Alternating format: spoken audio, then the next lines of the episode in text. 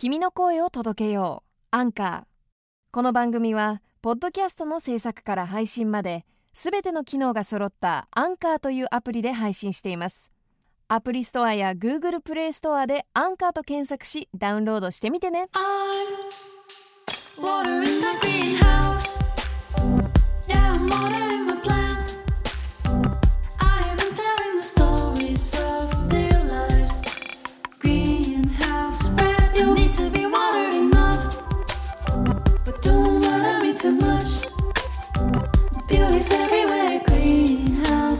Radio with Shola.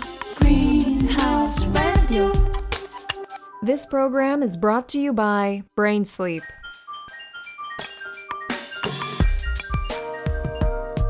Welcome to the Greenhouse シャウラです今週も引き続きモデルのエリー・ローズがゲストに遊びに来てくれます今回は彼女の恋愛観やパートナーに求めるものそして今後の夢を語ってくれました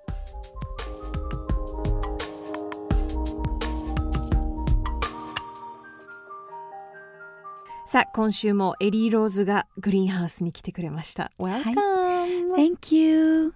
いやーでも先週もいろいろねバックグラウンドの話とかしたけど、こうそこですごい思ったのが、うんやっぱりインスタグラムのエリーってんすごく華やかだし、うん美しいしこう例えばインスタライブの時とかもそういう努力してるのはわかるしこう美容に持ってのあの美容に対しての意識とかををちゃんと持ってるのもわかるんだけど全部キラキラだったわけじゃないじゃない？うんうん今まで振り返ってみて自分の人生の中での分岐点って何個かあったりする？そうだな。やっぱりモデルを始めたその12歳の篠山さんのうん。時でしょ、あとイギリスに留学したことも大きいわけ。そこで英語がべ話せるようになったかうん。らちゃんと。でハーフとしてやっぱりこう親はこうバイリンガルになってほしいっていう風な強い思いがあったから、留学は大正解だったのね。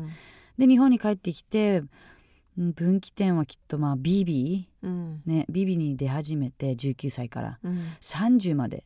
だから11年近くビビをずっと出てたんだけど、うん。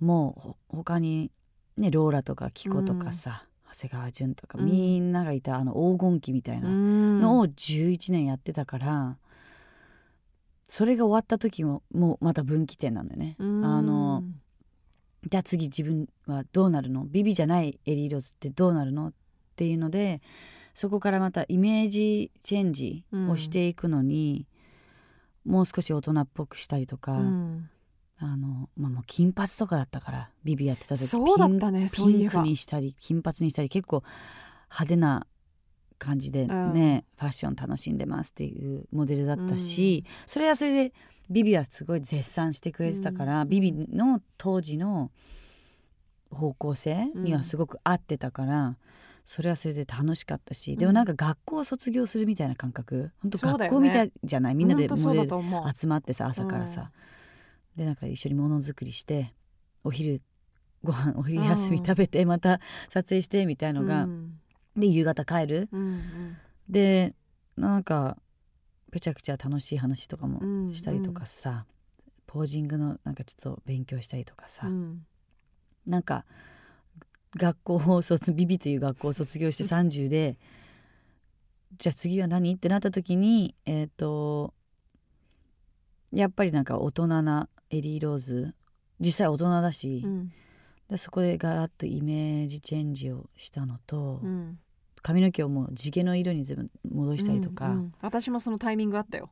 あった。もう染めません。こんな傷んだ髪の毛嫌だって感じだったけどでそうだ私は。よねやだよね、うん。地毛にすると全然コンディション整うし、うん。強い髪になるから、うん。えコンプレックスとかあったエリあったよ。あったあった。どどどこら辺がコンプレックスだったの？私は結構あの pear shape？pear shape？シェイプ。あ体が体が梨みたいな pear shape ののタイプだから、うんなんか当時なんか結構下着の仕事が多かったの、うん下着の仕事には合ってる体なんだけど、うんまあまあいわゆるボンキュッボンみたいな、うんうんお尻もちゃんとあるし、うんでおっぱいもある方だから、うんその下着になったらすごいうんかっこよく決まるんだけど、うん。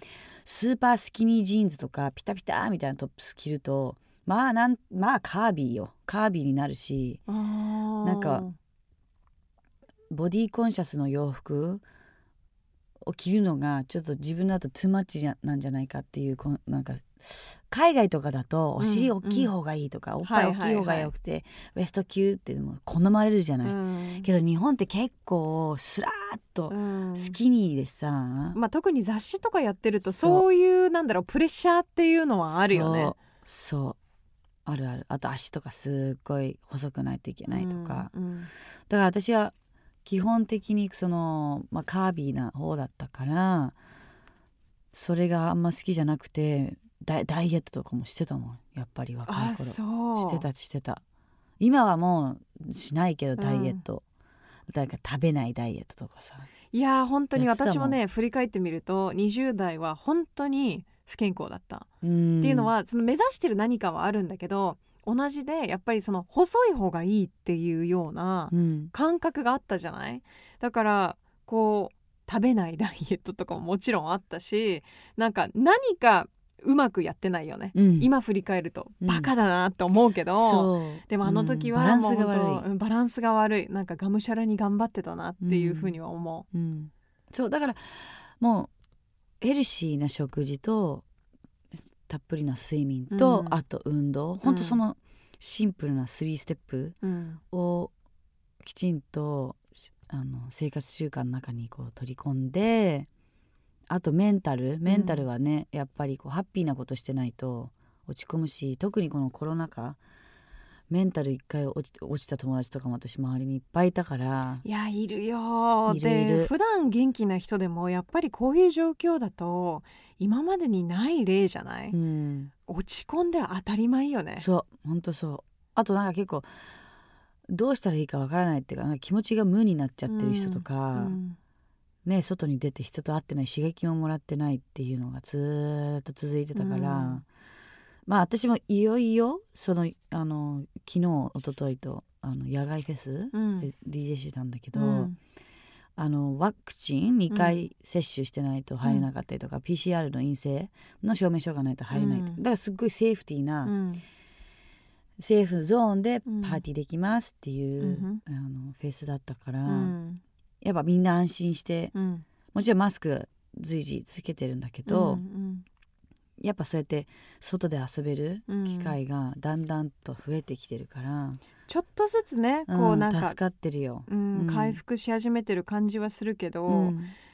なんか本当にこういうタイミングでよりメンタルの大切さっていうのは私もすごく感じたな。うんでなんかある意味私もこのポッドキャストを始めたのも、うんなんか自分が迷ってるからこそこういろんな人と話してるうちにあみんなも一緒に迷っててみんな同じようなことに乗り越えてきてるんだなって思えるっていううんきっかけにもなってくれてる。そうだよね。うん、だからうん人と話すのってすごく大切だと思うし、うんこうあの恥ずかしいと思わないでちょっと話してみるっていうのも大切な気がする。うん、そうなのそうみんなと共有することが大事、ね辛かったことだったりとか、うん。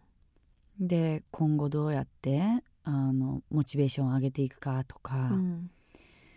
なんか全部自分で抱えちゃうよりは人に相談した方が絶対メンタルにはうん。いいよね。本当そう思うな。そでもどういうことで落ち込むエリは？だから仕事とかもさなんかすごく順調に見えるう、し、うんうん。やっぱプライベートなこととかになる？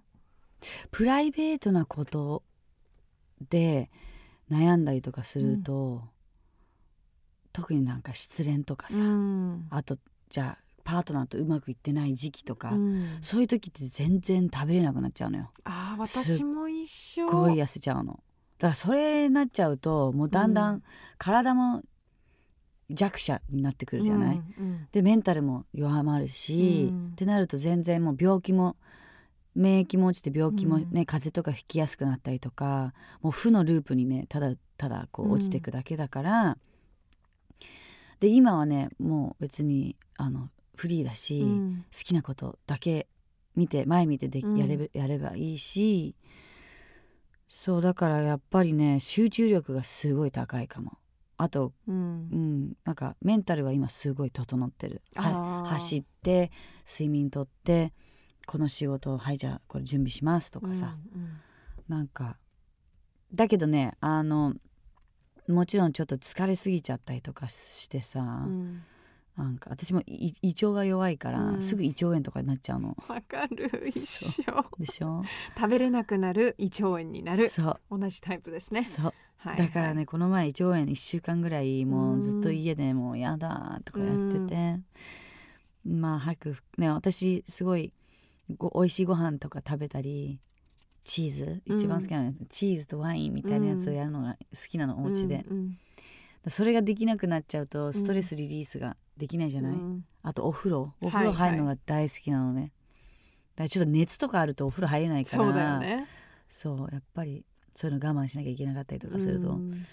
ああみたいな。でもまあラッキーなことにそんな大きい病気とかしてないから、うん。そう。でもねやっぱりメンタルは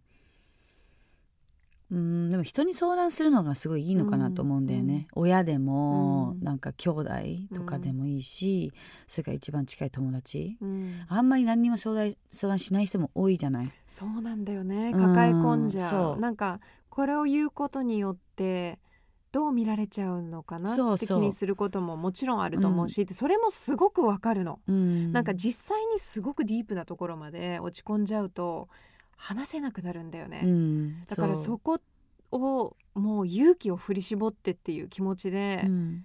話してほしいよね。ね。うん。そうなの。だからまあ基本的にそれが話せる相手がいない時はまあそういうカウンセリングとか行ったりするのもいいし、うん。私も仲いい友達でカウンセリング通ってる子がいるんだけど、うん。男の子で、うん。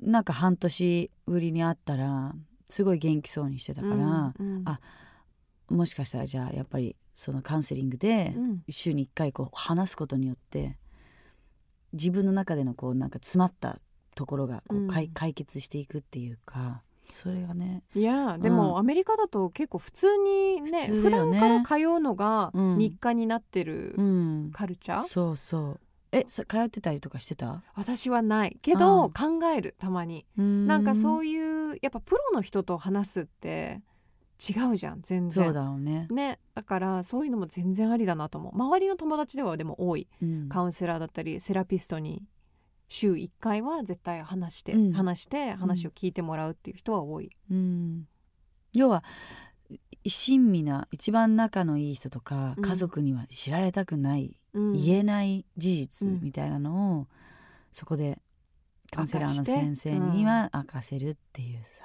まあ一応赤の他人だから、話しやすいっちゃ話しやすいしね、うん。そう。でも私も行ったことないの。うん。落ち込んでる時はもう私針と針とか行く。でもさそこを切り替えられる記憶があるのがすごいと思うよ。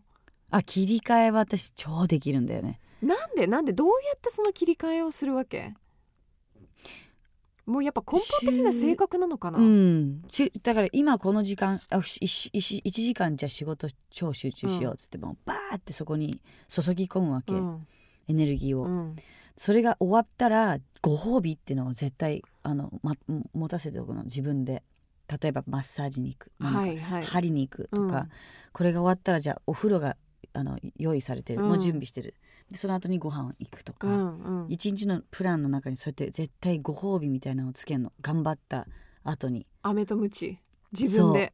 そう。するとご褒美が早くやりたいから、うん。よしじゃあこの仕事今やるぜって終わらせようっていう風になれる。っていう感じいやでも自分のためになんかご褒美を作ってあげるってすごいいいと思うな。そうなんかよく頑張ったねみたいな。とみんなやってない気がする、うん。やってないと思うあと仕事すっごい頑張ったし今月は。なんかちょっと高いけどこのバッグ買いたいとかさ、うん。そこはもう気にせず。買う。買う。買う。私はポイントカードとかも食べるタイプなんだけど ポイントカードをそこでどうしますか？貯めますか？うん。使いますか？っていうので絶対使うだって明日死んじゃうかもしれないのにだったら確かにそのポイントって今使った方がよくない？ちびちび貯めてて明日死んじゃったらそのポイントは意味ないじゃんってなっちゃうじゃん。うん。600ポイント貯まってますけどってことは何ですか？600円ですか？あじゃあ全部買ってください。みたいな。もうそういうタイプ。全部早くつもうシャシャシャって使うっていう。え人生設計とかん。人生へのそのゴールとかは立てていくタイプ、立ててくタイプだね。身長型。はあはあはだいたいこの辺でこういう仕事してたいとか、あうんうん。なんかこの辺であでもさそういうの人との出会いとかはさ、うん。自分でコントロールできないから、うん。今私シングルだけどじゃあうん。パートナー、こういう人がいいとかある程度、うん、こういう人がいいなっていうのはうん。あるんだけど、なんかそれも人生のサプライズで分かんないから次どういう人と出会うか。うん。だからそれを楽しみにしながら今自分の仕事に集中してうん。で出会ったら出会ったでそこからじゃあまた違う道が開くわけだし、でも今自分のあのやってるプロジェクトとかやってる仕事の量とか、集中力を考えると絶対今シングルの方ができるんだよね。うん。それにどっぷり集中できるし、うん。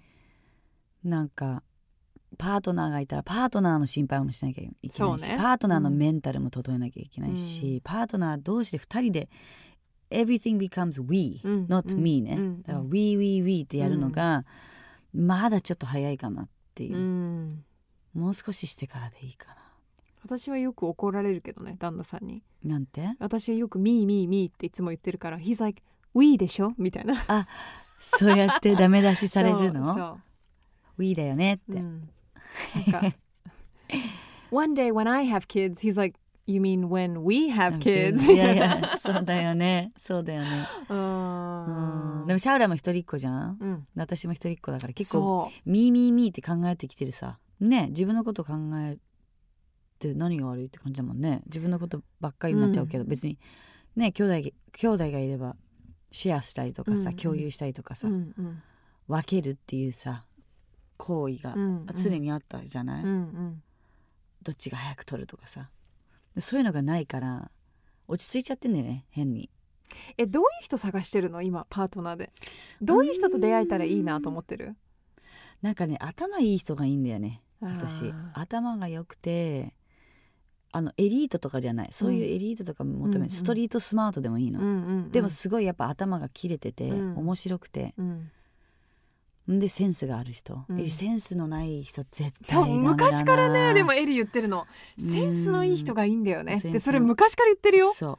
言ってる言って言っるてる。だって音楽とかひどいセンスの音楽聴いてたら うわー無理って一瞬で無理になっちゃうもん、でも私一回あのカラオケに行ったことがあって、うん。若い時ね、うんでその時に「ボヘミアン・ラプソディ」を友達が入れて、みんなでもう超大合唱になるじゃない、でそこにすごいイケメンがいたの一人。うん。あの初めましての人だったんだけど、でなんかすごいこの人かっこいいなとか思ってて、うん。そしたらなんかみんなが「うわボヘミアン・ラプソディ」って盛り上がってる時にあの「え Who is this?」みたいな。あ「これ誰?」みたいに言われた瞬間にさーって冷めちゃったよね、うん。知らない？みたいな、うん、知らないんだって。わかるなそれ、そういうのが、うんだからイケメンじゃないんだよね。顔だ顔じゃないと思う。結構。顔はね。うん。もちろん、うん。私もタイプはあると思う。なんか今までこう歴代の彼氏うん。を見てると、あエリはなんかそういうタイプが好きだよね、みたいなのがわかると思うんだけど、うん。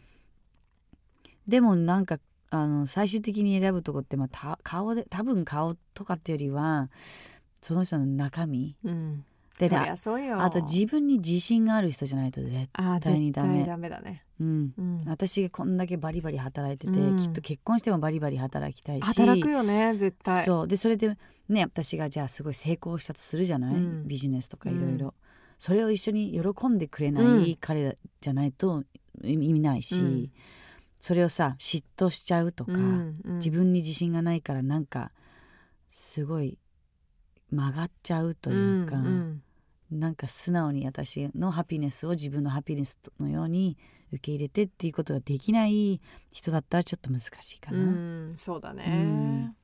そう。だからうちの親とかを見てるとお母さんの方が年上だから、うん。ね年下のパパパはもうすごい尊敬してるわけママのことを。あああアドマイアね、うんしてるわけ。だから昔はお母さんの方がもう全然有名でパパはアシスタントだったから、うんそういうちょっと上下関係があって今はもちろん対等のうん感じだけど、なんかお母さんがさい今ね Now なんか仕事が入ってきたとするじゃない、とかなんかしなんかプロジェクトがあったとして、それが成功するとすっごい喜んであげるのパパ。あーいい関係だマねキちゃんよかったじゃん。っていうのがなんかこうじゃなきゃダメだよねって夫婦仲ってうん関係って、って思うしだから過去に付き合った彼で私の成功を一緒に喜んでくれない。ないとか、うん。喜べないとかあの褒めてくれない。で褒めてくれない人と一緒にいた時はもうメンタルが本当にそりゃそうよ。崩壊しちゃうんだよね。な自信がなくなっちゃうの自分の、うん。でもその相手が自信がないからうん。それを私にトランスファー私に、うん私もそういう風な気分を味わわせたいからね可愛いよなのかさ綺麗だよとかさ、すすごいねとかさ何でもいいけど褒めるってことをあえてしない。なんかそういう難しい人と一回付き合った時は、うん。ああこういう人じゃない方がいいなって思ったりはしたかな、でもそれって本当にあの人生歩んでくる中での学びの一つだよね。そう。本当にそそういう経験をしてあなるほど、うん。これは私に必要じゃないんだな。ってううん。そうそうそうそうそう。言ってムーブオンするのってすごく大切よね。うん、だから私とシャウラってさきっと太陽みたいな人でさでも月っぽい私人も太陽かな。絶対太陽でしょ。100%太陽だと思うよ。私たちは太陽の人人たちだと思うのね。う、んで月？月っぽい人もいるわけうんじゃない、うんうん。まああ陽と陰っていうことよ、別に陰が悪いとかそういうことじゃなくて、うん。陰は陰でミステリアスでもっとディープでうん。とか、でまあ陽の人たちは本当に根っから明るくて、うん。キラキラしててみたいな、あの悩悩まないタイプとか、うん。こっち考えるタイプ、うんうん。陽の陰の人は。でどちらかといって私私たちは絶対こう太陽のうんうん。人たちなのよ。ででパートナーが太陽だとうん。絶対もう間違いなくうまくいくんだけど、うん。太陽と月っていう組み合わせの時にすごいそれがいい感じに交わったり絡んだりするケースもあればもうバッティングしちゃう。うん。ううんんで私の経験上もういつもバッティングバッティング バッティングバッティングだったそっから。かそれを繰り返してねそうだから私はすごいクリエイティブでセンスが良くて太陽みたいな人がいい。あとちゃんとお互いサポートできる相手だそうねだまあ大人大人がいいな。大人がいいね大人がいい若くてもいいんだけど、うん自分より下下でも大人だったらうんナイスって感じ。いやーでもそうねこれって本当に出会いはどうにもできないからね。そうそうそうそう。だから今は自分に集中して、うんそ人生楽しんう、で、うん。でそこで素敵な出会いがあったら最高じゃん。うん。その考え方私はすごく好きだな。ね、うん。でも私いつも聞かれる質問が「エリーは日本人と結婚するの？外国人と結婚するの?」っていつも聞かれるの、ね。そう。で大半の人はみんな「エリちゃんは外国人の方が合いそうだよね」って絶対言ってくるんだよね。ああそう、うん。だけどやっぱり日本人の心ももちろん私あるから、うん。日本人でもねすっごい波長の合う人だったら合うだろうしで外国人はもうどこの国によってはさ全然違うじゃない文化も、違うね。そう。だからだってシャーラの彼はアメリカでしょ？あの同じハーフ。そうハーフ。スペインと日本のハーフで日本生まれ日本育ちああそっか。そう。だけどまあ感覚としてはアメリカ人だね。あじゃあアメリカに育った？あのアアメリカで大学行ってる。でであそっかそっか。うんでスペイン語も喋れる？そう。ああだすごいスマートだよね。からヨーロッパとアメリカのと日本の感覚を持ってる、そうだよね、うん。で何語で喋るの？家では。英語。ほとんど英語。へえでもなぜかねこれ海外に行ってる時は2人で日本語話すんだよね。不思議となんでわかんない。聞いてバレるたくないから。かもしれないね。別にその周りの人のことを話してるわけじゃなくてなんか自然と日本語になってるの。変変でしょ？変変っていうかでもえいいんじゃない？なんかだろうね。ねわかんない。謎。周りの人にさ何話されてるかちょっとわわそうかもしれない。知られたくないからあえて日本語でみたいな、うん、かもしれうない、ん、そう。そっかえ今後の夢って何？今いろんなことやってるじゃない？モデルもやってるし、うん。DJ も続けてるし、うん。た会社も立ち上げたし、うん。今後、うん。今目指してるところって何なの？それの全てのお仕事の結果を残してさ結果いい結果を残してうんする継続？うん、と、あとで最近会社とか立ち上げたから。会社立ち上げたの？会社立ち上げたの株式会社エリーローズ。違うけど。株式会社荒川エリか 株式会社オトネっていう。音ねオトネっていうこのスキンケアのねブランドを出すの。え知らないんだけど。そうまだねあんまり言ってなくて。ここで言っていいんだよねでも。うん言っていい、うん。もうそろそろ解禁するし、来年にはローンチだかうら、んスキンケアをちょっとスキンケア好きだからさ。いやそうだよね。うん。自分のも作ってみたいなと思って、うん。パートナーと一緒にやってるんだけど。あそうなんだ。え、うん。じゃあこれは何？どこから生まれたの？もともと自分がいいないいなやりたいなと思って、持ってて一から？一から。一人でやってるのね。でそのデザイナーと、えっと、中身を作ってる人うん。と私の3人でやってるはいんだけど、でまあ、それがチームで。うんでじゃあロゴを考えます。パッケージ考えます、撮影誰スタッフ誰にします、ん。ムービーを撮るのも誰にしますっていうのをこうクリエイティブを考える人が一人いて一緒に、うんうん。あとライターさんもいるの。もあの言葉とか、うん。そういうのも考えたりとか。であとは、えっと中身のこの成分とかを考える人、オイルとか、うんでその人と一緒に香り香りをこう調合する香りとかは打ち合わせしたり、そういうあとホームページ作るっていうのとかも考えて、であとロジスティックスその、うん。買った購入しましたって言ってそれをどこから送るのも、ね。そういうのも全部考えなきゃいけなくてそういうのは全部自分でやってるそうなんだ知らなかったこれ。そう。このま前た新た話さなな新たなこれ展開じゃない？そうなんです。ビジネスオーナーになったんですね。そうなんです。ビジネスオーナーにこれからなろうかな。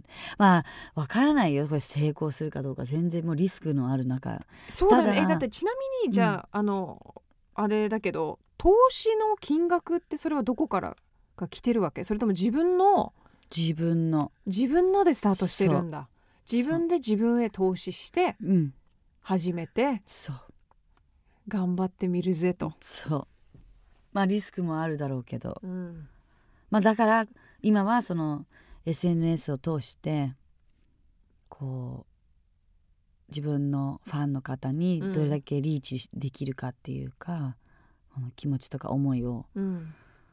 分かってくれてこの製品プロダクトをみんなもああ使ってみたいなって思ってくれることがまあ夢というかね、ううん。んうん。そうやってつながっていけばいいのかなって。えー、楽しみ。音ね、うん、音ね。これがじゃあ何？来年。来年の今春を春に向けて。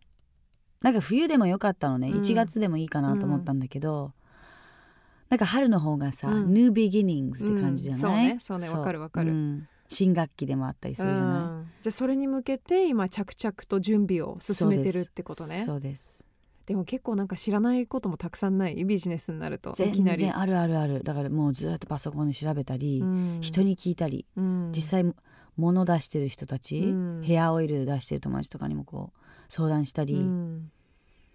あと今後はちょっとや自分のスタッフも雇わなきゃいけなくなるからそうだよね。オフィスを構えて、うん。女の子2人とか入れて、うん。その子たちがそういうお客様センターに届くメールとか返したりとか、はいはいはい。メールメールだけじゃなくてじゃあインスタの DM に入ってくるのを返したりとか、インスタグラムアップするチームとか、うんうん。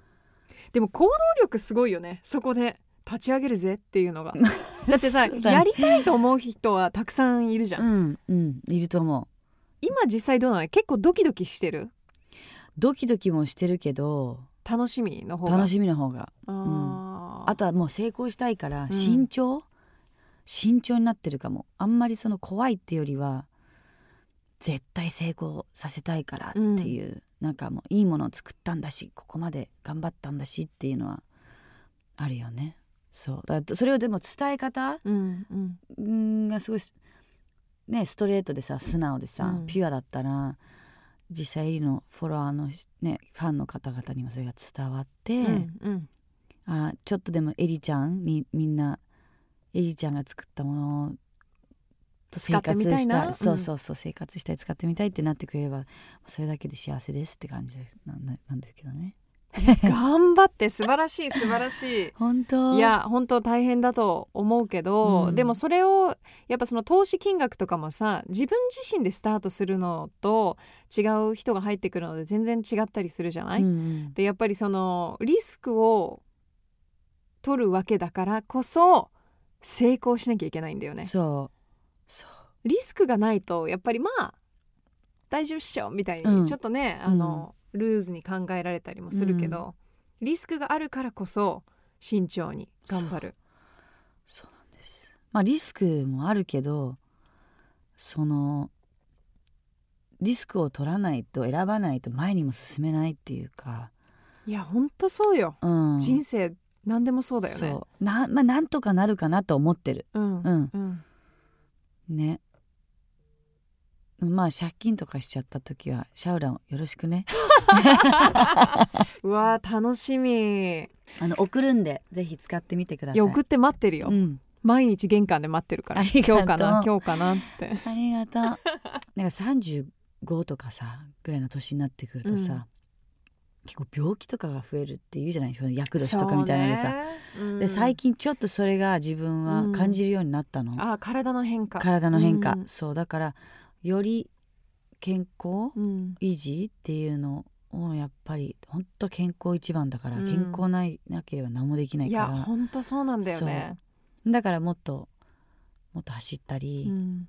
もっと睡眠も睡眠の質上げたり、うんうん。いい食事食べてとか、そういうところにもっと集中したいなとかは思ってるよね、常に。うん、いややっぱね35になってくると結構体のこととかは気をつけないとそやばいなってなってくるよね。うななるなる。私もランニング始めましたから。ね。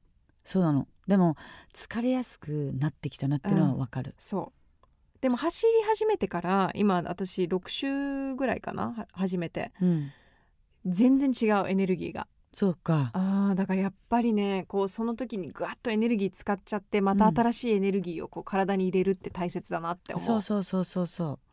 絶対そう。だってふくらはぎは第二の心臓。そう第二の心臓。うん。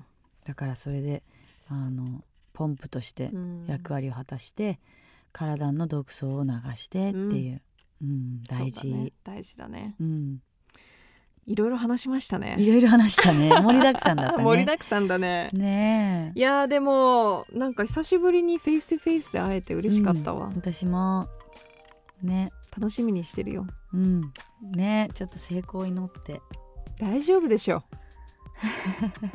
着々と進んでますよ。はい。頑張ります。ありがとうございます。最後に会社の名前言っときますか。はい株式会社オトネです。イエーイ！イエーイ！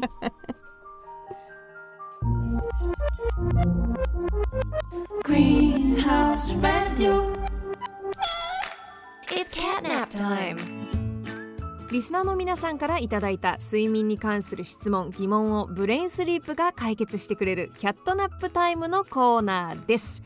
今日ご紹介するのははるかさんからのツイートです最後に測ったのは少し前ですがこんな感じの波形でした。って言って写真があのつけられてますね。途中トイレに行きたくて目を覚ましたようです。ブレインスリープさんマジで助けてと来ています。そうなんですよ。私も実際ねこういう睡眠アプリを使って、えー自分の睡眠サイクルをトラッキングしてるんですけどまさにそれですね。はるかさんも自分の睡眠をトラッキングしてその波形に疑問を持っているということです。ブレインスリープからはこんなアドバイスが来ています。トイレに起きるまではしっかり深く眠れています。夜中にトイレに起きてしまう理由はいくつかありますが原因を見つけて解決するようにしましょう。毎日のようにトイレに起きている場合は年齢にもよりますが過活動膀胱など病気の可能性もあります。またカフェインや飲酒の影響なども考えられるので一度生活も見直してみましょうということです。そうねお酒とカフェインは大きいですよね。あと寝る前に冷たいものを飲みすぎたとか。もしかしたら夜にしょっぱいものを食べてるから寝る前に喉が渇いてすごいお水を飲んで寝てしまう。それでトイレに起きちゃう。そういうこともありますよね。一度生活を見直してみるのはいかがでしょうか。はるかさんありがとうございました。